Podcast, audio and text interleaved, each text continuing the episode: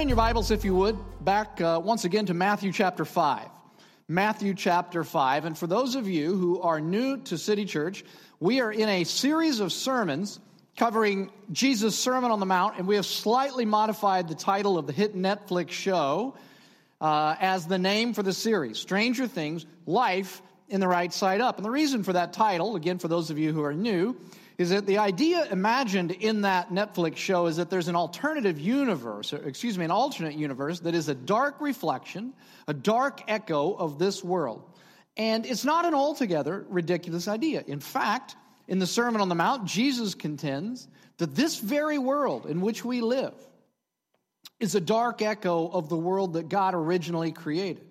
That this very world in which we live is a world that has been twisted and wrung by sin, distorted. It is very much this world upside down from the world that God created. And so, for instance, we've already seen in the sermon that Jesus addresses the anger and the contempt and violence in our world, and he says that's not anything like the world that God created. And he, we saw, uh, we've seen so far that he addresses the misogyny in our culture, the contempt toward women, and how it manifests itself in the sexual degradation of women, how it makes women disposable and replaceable commodities in marriage. Jesus says this is all very much upside down. And not only does it make the people who live this way miserable, it creates a world in which people in general cannot flourish. And the Bible tells us that one day in the future, Jesus Christ is going to return and turn the world right side up again. But until then, the good news of the Sermon on the Mount is that it is possible to, lo- uh, to learn to live in a way right here on earth that allows you as an individual to flourish, but that also creates a culture in which the other people around you can flourish as well. All right, let's pick up the reading in Jesus' sermon today. Verse 33, Matthew chapter 5. Jesus says, Again, you have heard that it was said to the people long ago, Do not break your oath but fulfill to the Lord the vows that you have made. But I tell you, do not swear an oath at all, either by heaven, for it is God's throne, or by earth, for it is his footstool, or by Jerusalem, for it is the city of the great king. And do not swear by your head, for you can't make even one hair white or black. All you need to say is simply yes or no. Anything beyond this comes from the evil one. So, if you have been with us throughout this sermon series, you can see that Jesus sticks to the pattern that we've seen him use throughout this sermon so far.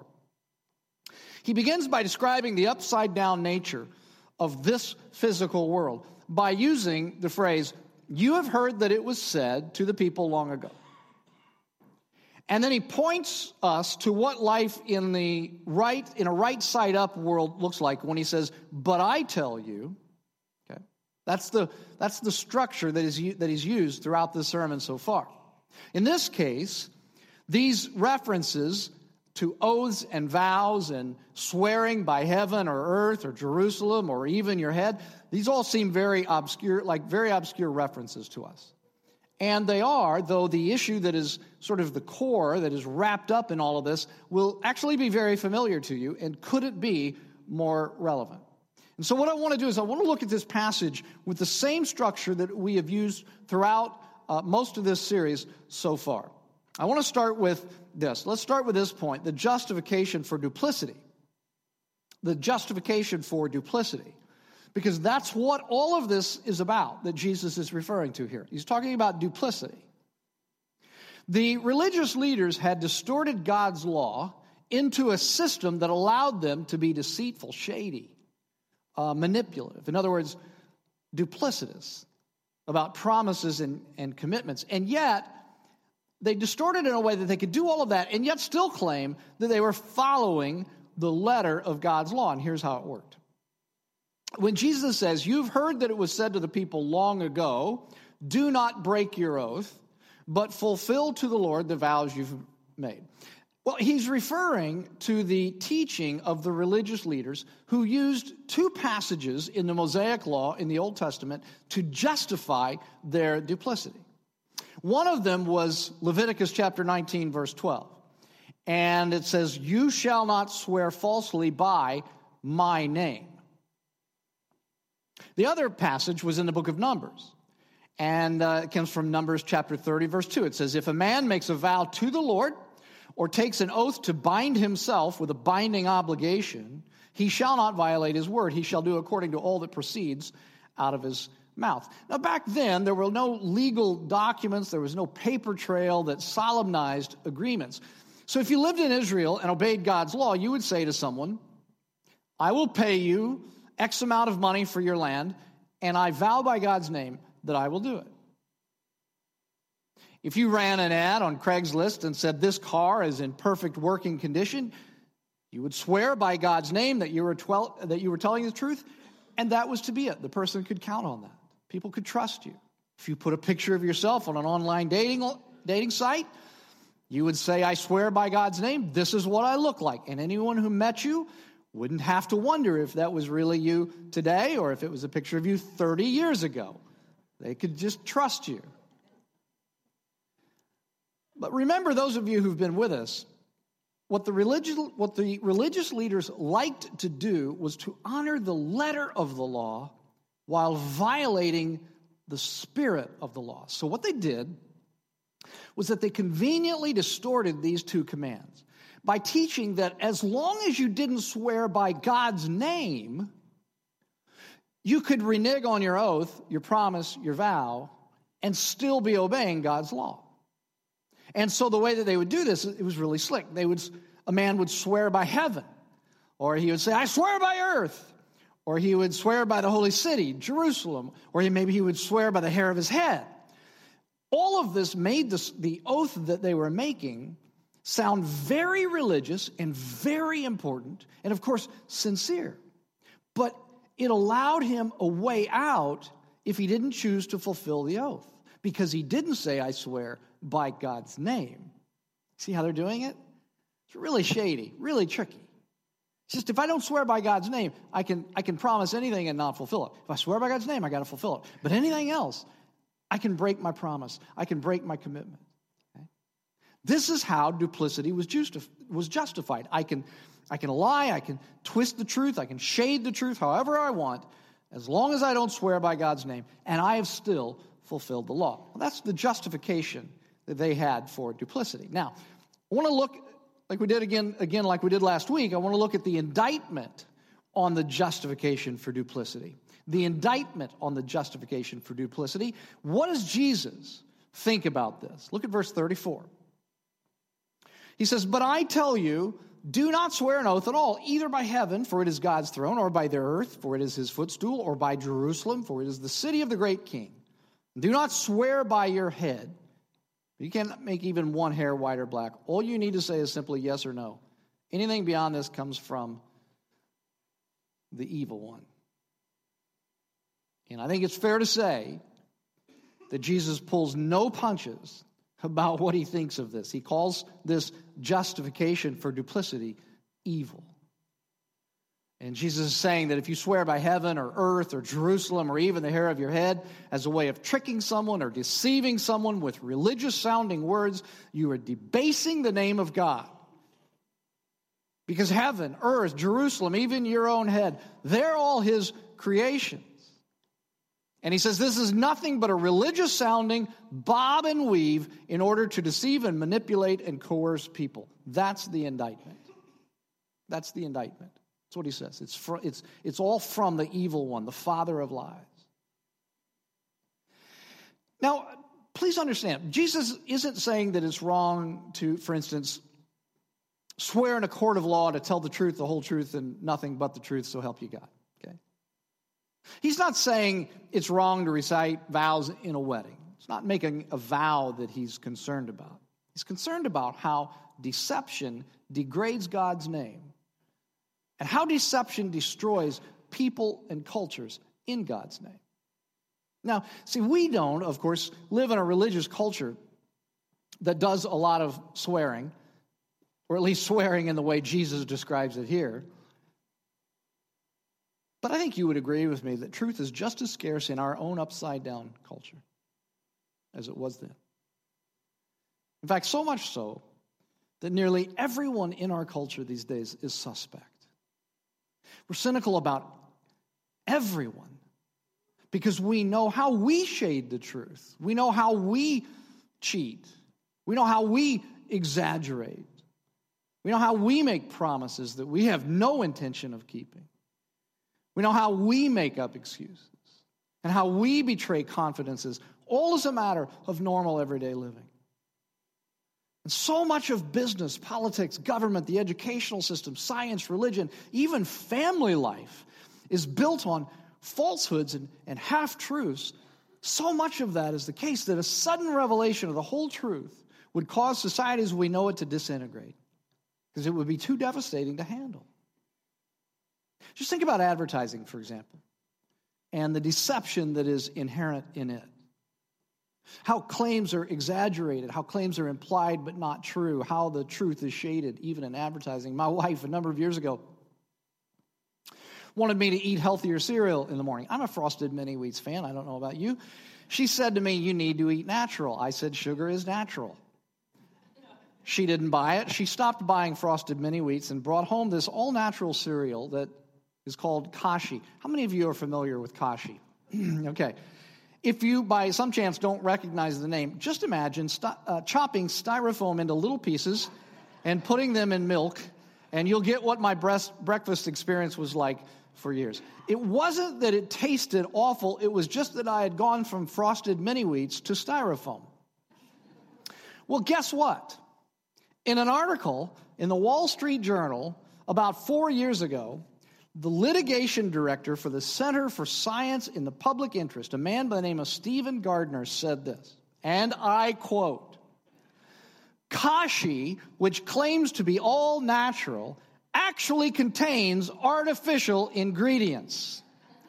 To which I say, of course, styrofoam is an artificial ingredient. I was both furious and elated at the same time. Furious because the makers of Kashi had ruined my breakfast for years under the guise that I was eating all natural. Elated in that I immediately went out and bought a case of frosted mini wheats. Somebody at Kashi lied. But there are deceptions that are more destructive than false advertising. There are people who've been robbed of life savings by financial advisors that they trusted. Government officials who steal money donated for people in crisis and hide that it never got to the people for whom it was donated. Boys and girls have been entrusted by their parents to pedophiles posing as priests, pastors, teachers, and suffered at their hands. Or think about this this is a form of deception. How many of you, when you go into a movie theater, let's say, or a restaurant or a bar, how many of you find yourself scanning the faces there to see who is acting innocent for the moment, but who will soon become an active shooter? That's deception. Acting innocent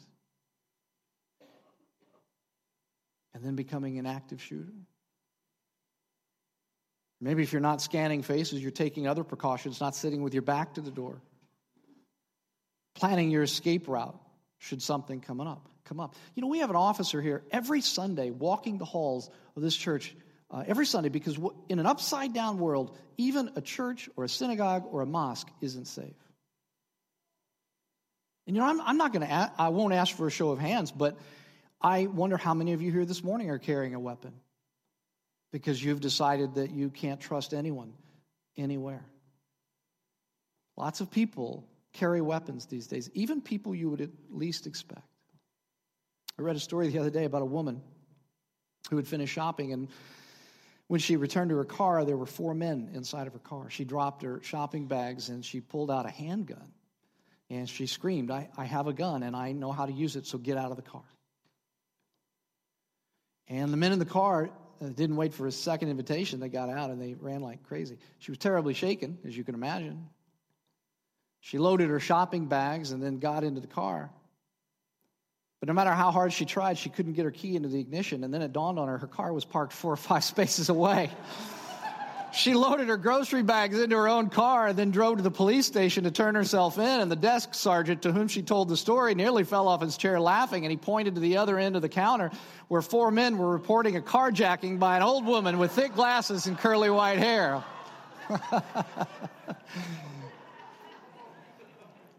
Less than five feet tall, carrying a large handgun, they said. Fortunately, no charges were filed. Listen, I, I, seriously, I'm not making any kind of social commentary on guns here. I'm just asking this. When people in a society decide that truth is so scarce that they begin to arm themselves against one another, can we be said to be flourishing as a culture? See, people and cultures can't flourish when they're living in fear of being deceived, taken advantage of, hurt, or even killed by someone else's deception. Which is why Jesus says this duplicity and its justification by distorting God's law is evil, it is upside down. What's the cure? What's the cure for duplicity? What does Jesus say? Look again at the last sentence, verse 37. This is about as clear as you could get. You don't need a seminary degree to interpret this. He says, All you need to say is simply yes or no. Anything beyond that, all of this all of this distortion of the law, all of this justification, all this shady stuff, he said it all comes from the evil one. It's pretty simple. Some of you might even say that's naive or quaint. Maybe you would say it's pie in the sky. But imagine a world in which you didn't have to be skeptical of people, in which you didn't have to be cynical, hardened by all of the times and all of the people who have promised you something only to let you down, who portrayed themselves one way only to turn out to be exactly the opposite. Imagine a world for a moment where you could trust that the motives and the intentions of all of the people that you encountered around you were oriented around your good.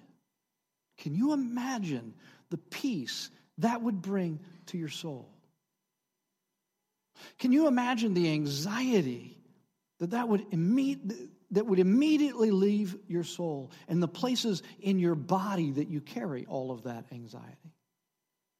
One day, one day, that's what the whole earth will be like when Jesus returns and when he turns this world right side up again. But it's possible to live right side up now, right now, in an upside down world. And what Jesus is teaching here is that people who live right side up aren't deceitful, shady, or manipulative. They're truthful, sincere, and dependable out of love for God and out of love for others. And as a result, they flourish, and the people around them can flourish. Because they just let their yes be yes, and they let their no be no. It's pretty simple. Now, speaking of letting your yes be yes, this brings me back to the part of last week's passage on divorce that I didn't finish. I wonder if you think it's a coincidence that Jesus moves straight from talking about divorce into a passage about letting your yes be yes and your no be no and honoring your vows. Perhaps we could refer to it as letting your I do be I do. And of course, it is no coincidence. The order of this sermon, everything about the order of Jesus, of this particular sermon, is, is intentional. And I said last week that the passage in here in Matthew chapter 5 about divorce, the previous verses that we read last week, verses 31 and 32, along with a few others in the Gospels, have been used to lay guilt on people who have been victims of divorce that they never wanted. Or they've been used to keep people in marriages that really weren't marriages in any sense of the design that God had for marriage. And it's because many people wrongly believe that Jesus taught that sexual immorality is the only legitimate reason for divorce. But as we saw last week, that's not what Jesus was teaching in the previous verses, in verses 31 and 32. And we saw, as I said, we talked about that last week. I'm not going to revisit all of that. But to answer the question that I left over from last week, I do want to take you back to one line that we looked at last week from Matthew chapter 19 where Jesus was again speaking about divorce, marriage and divorce. And he was speaking to the Pharisees, he was speaking to the religious leaders, and he said to them, Moses permitted you to divorce your wives. And then notice what he says. because your hearts were hard. And here's the answer to the question that I left over from last week hard heartedness. Hard heartedness. That's the reason legal steps to end a marriage are sometimes necessary. Hard heartedness. Now, let me say a few quick things about this. First, I want you to notice that when Jesus says this, he's not making a collective statement here. In other words, he's not saying the law permitted divorce because both spouses in a marriage had hard hearts. Although sometimes that does happen. But that's not what he's saying here. What he's saying here is that the husband's hearts, one spouse's heart, was hard toward the other spouse, toward their wives. And so they wanted rid of them. And as we saw last week, God in His mercy recognized that if these hard hearted men couldn't divorce their wives, their wives would, they were in for lives of misery and abuse, possibly even being killed by these men. And so He permitted divorce because in an upside down world, sometimes divorce is the better of two bad options. I want to also point out what hard heartedness means in the context of marriage. Hard heartedness in the context of marriage is ongoing, unrepentant sin that makes a mockery of marriage.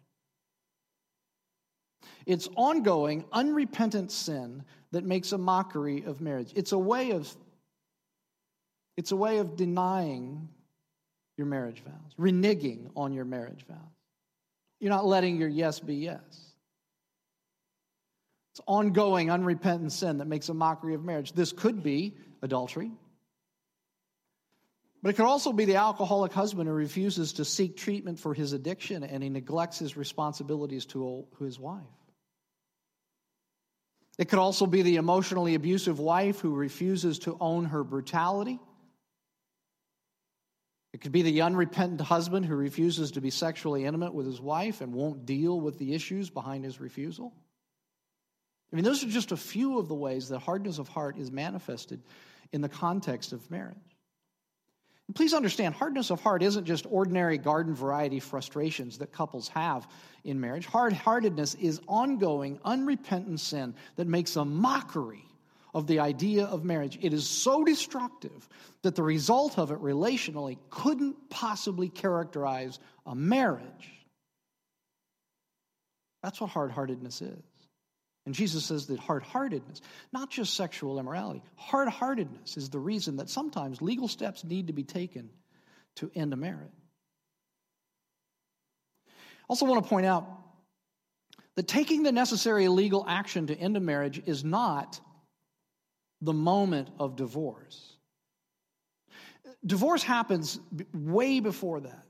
When a spouse's heart has become hardened, when he or she is unrepentant, and unwilling to work to deal with their destructive behavior. I say this because I've known people who have had to legally declare a marriage had ended when they never really wanted a divorce in the first place. They wanted their marriage, they wanted their spouse to repent of some of the destructive behavior and, and get help and, and work through it, but the spouse refused to do so. And they had waited patiently, they had prayed, they had begged their spouse to get help, but he or she didn't. And so they legally declared that this marriage isn't a marriage. And many of those people carry enormous guilt because they think that they ended the marriage by taking the legal steps necessary to declare that this marriage isn't a marriage. Many of them have been told by church leaders that they sinned by filing for divorce. And if that's the position you found yourself in, I want you to know that you are carrying unnecessary guilt. The divorce happened long before you legally ended the marriage. Your spouse reneged on their vows by being hard hearted, by their unrepentant, ongoing sin that made a mockery of marriage and their marriage vows. There's, there's so much more that uh, I could say here. But it's important that you hear me on this, this specific thing right now. When you're in a marriage in which a spouse is so hard hearted that their behavior is making a mockery of marriage and causing enormous suffering for you and perhaps for others in the family, please hear me on this. You likely are too hurt and too wounded, and perhaps even too angry to make an objective decision about the state of your spouse's heart, and maybe too hurt to respond to them out of a heart of love.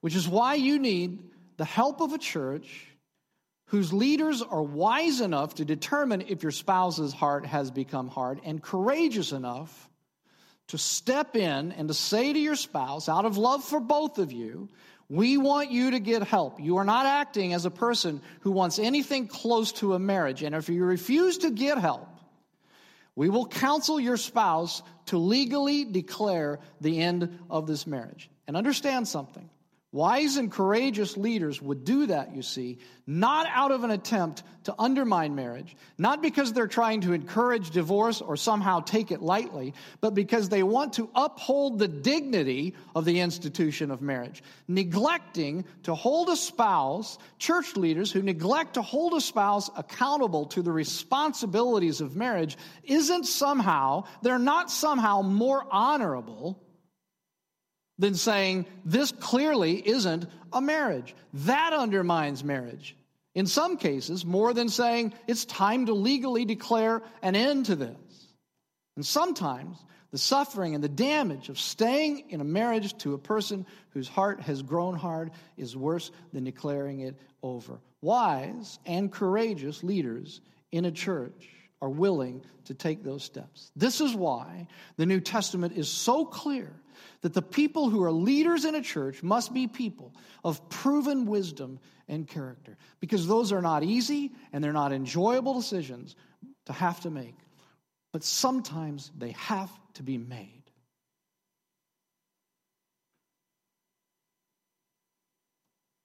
And if you're in that situation, you're probably not the person to make it. That's why you need help from your church. That's what a church is about, in part. It's no coincidence that Jesus follows the conversation on divorce in Matthew 5 by saying, Let your yes be yes.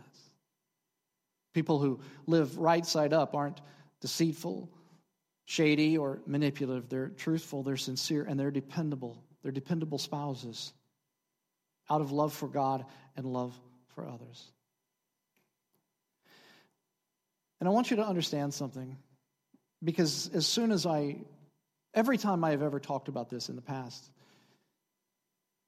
I get emails from people who misunderstand what I'm trying to say and they accuse me of taking divorce lightly and things. I want to tell you something. I'm the product of a divorced family. My parents divorced. My mom then married, and she divorced again after that. I wouldn't wish divorce on anyone. I wouldn't wish the pain of divorce on anyone. But sometimes, sometimes, declaring an end, taking the steps, the legal steps to declare the end to a marriage, is sometimes the best way to not only protect the other spouse in a marriage, but sometimes it's the best way to uphold the dignity of marriage. Right side up spouses aren't deceitful, they're not shady, they're not manipulative, they're truthful, sincere, and they're dependable out of love for God and others. And they are so because they've become disciples of the Lord Jesus, who, out of love for his bride, out of love for people who once considered Jesus their enemy, he kept his oath even when it hurt him to do so, even when it wasn't convenient for him to do so, even when it cost him everything to do so. He kept his oath to atone for the sins of humanity by sacrificing his blood, his body, and his life. His yes never wavered. His yes was always a yes. And the Apostle Paul once wrote later in the New Testament For no matter how many promises God has made, they are all yes in Christ. People who are disciples of Jesus, their yeses are yes, their no's are no's. It's that simple. Would you bow your head with me for prayer?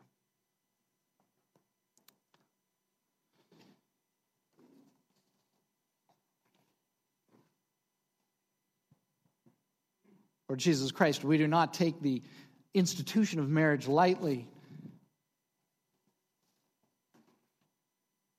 We recognize the significance, the importance of it. We recognize the symbolism that's involved in it.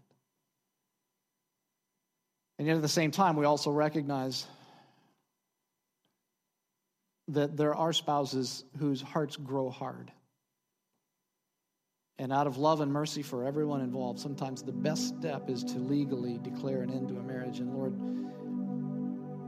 again, we don't we don't want that. We don't take that lightly, but we understand that. Lord, let us be people who in all ways, in all of our dealings with others, we let our yes be yes and we let our no be no. Lord, as spouses, those of us who are married, let our yeses be yes to our spouses. Let us be dependable, loving spouses over the course of a lifetime. Lord, for those that are here this morning that may have found themselves victims of, of a spouse's heart who turned hard, pray, Lord, that you would remove this morning the guilt that they have unnecessarily carried around. Lord, for those who may have had a hard heart toward a spouse, and maybe they were the ones that caused a divorce, I pray this morning that they would be able to own that, that they would be able to repent of that, and that, Lord, they would find forgiveness at the cross. Because even hard heartedness toward a spouse, even causing the end of a marriage, you died on the cross for even that kind of sin. And so, Lord, I pray that they would find forgiveness at the cross. Lord, we thank you so much that your yes, that every promise that you made is a yes in Christ. And Lord Jesus, we thank you for what you have done on our behalf. And it is in your name that we worship and pray today. Amen. Bye.